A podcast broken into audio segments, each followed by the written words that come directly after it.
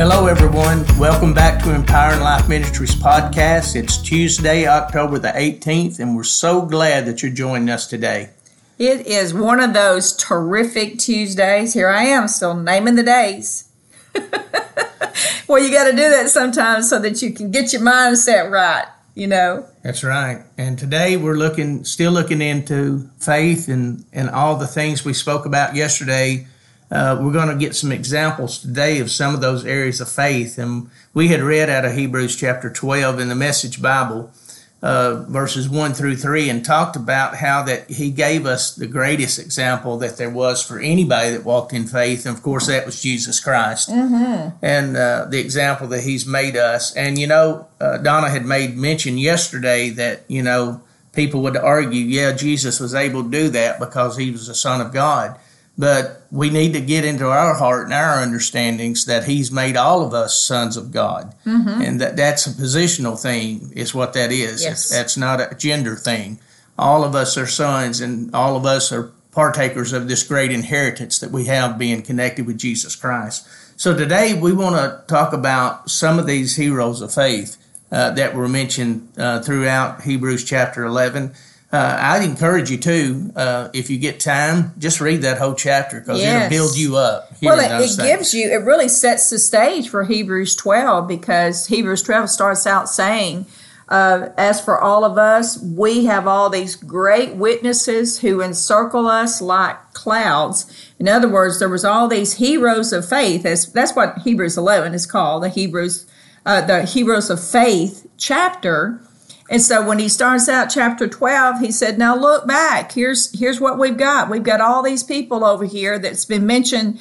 And of course, we know in the original text there was no chapters or verses or anything. So it's just like a continuous letter. So, but he's mentioned all these people. And then he goes back and he says, Now guess what?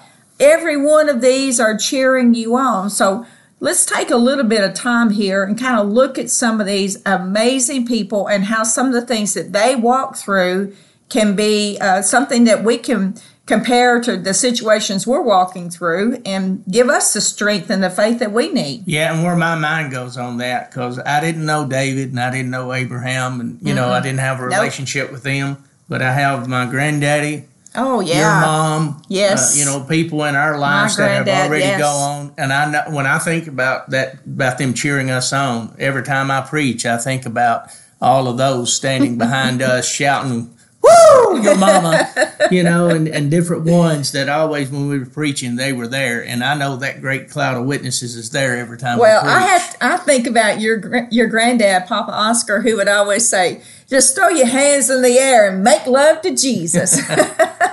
yeah. So that's I can just see him saying that right now to everything that we're saying. Yes, preach it. Tell, show everybody how to love relationship with Jesus. That's right. So today we want to look into some of these different uh, people that walked in these things that the Scripture talks about. And listen, faith will cause you to see things differently. Uh, when that's how you really know when you're walking in faith. You you see those things before you ever walk into those things. And faith will call you to look through a different lens. That's like Joshua and Caleb when they yes. sent out as spies. Uh, all the other 10 came back with a bad report, but Joshua and Caleb said, they're bread for us. Let's mm-hmm. go in. I don't, let's do it. You know, I don't care. And then David, let's use David for an example.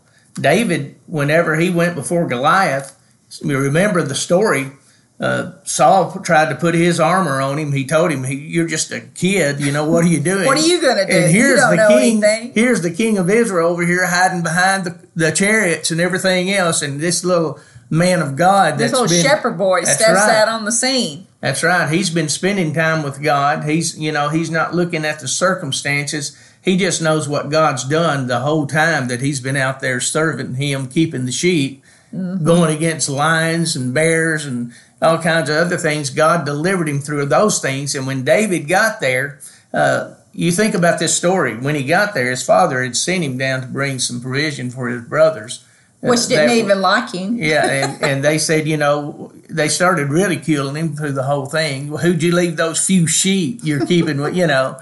All that's going on, but they were all afraid. And Yes, nobody had nobody volunteered. stepped up. And when the giant came out, David heard him all this defying the Israel and and our you know the Israel's God. Putting down his God. that's right. And he said, Who is this uncircumcised Philistine that would make these statements? And, and David decided he's going to go. And the reason why is because David didn't see the giant as a problem, he saw that giant as a prize. Just like he had the bear and the lion and everything else he had faced in time past. And those things he walked through, they let him know that if God could do it like here with these lions and bears and all the other things where he keeping the sheep. And really, you know what? That was training ground for It him was. to be It king was. because he'd already been anointed to be king. Yeah. all that was just training ground and god was building his faith and his faithfulness Yeah, that's that- what I was going to say. Every situation he faced was just another.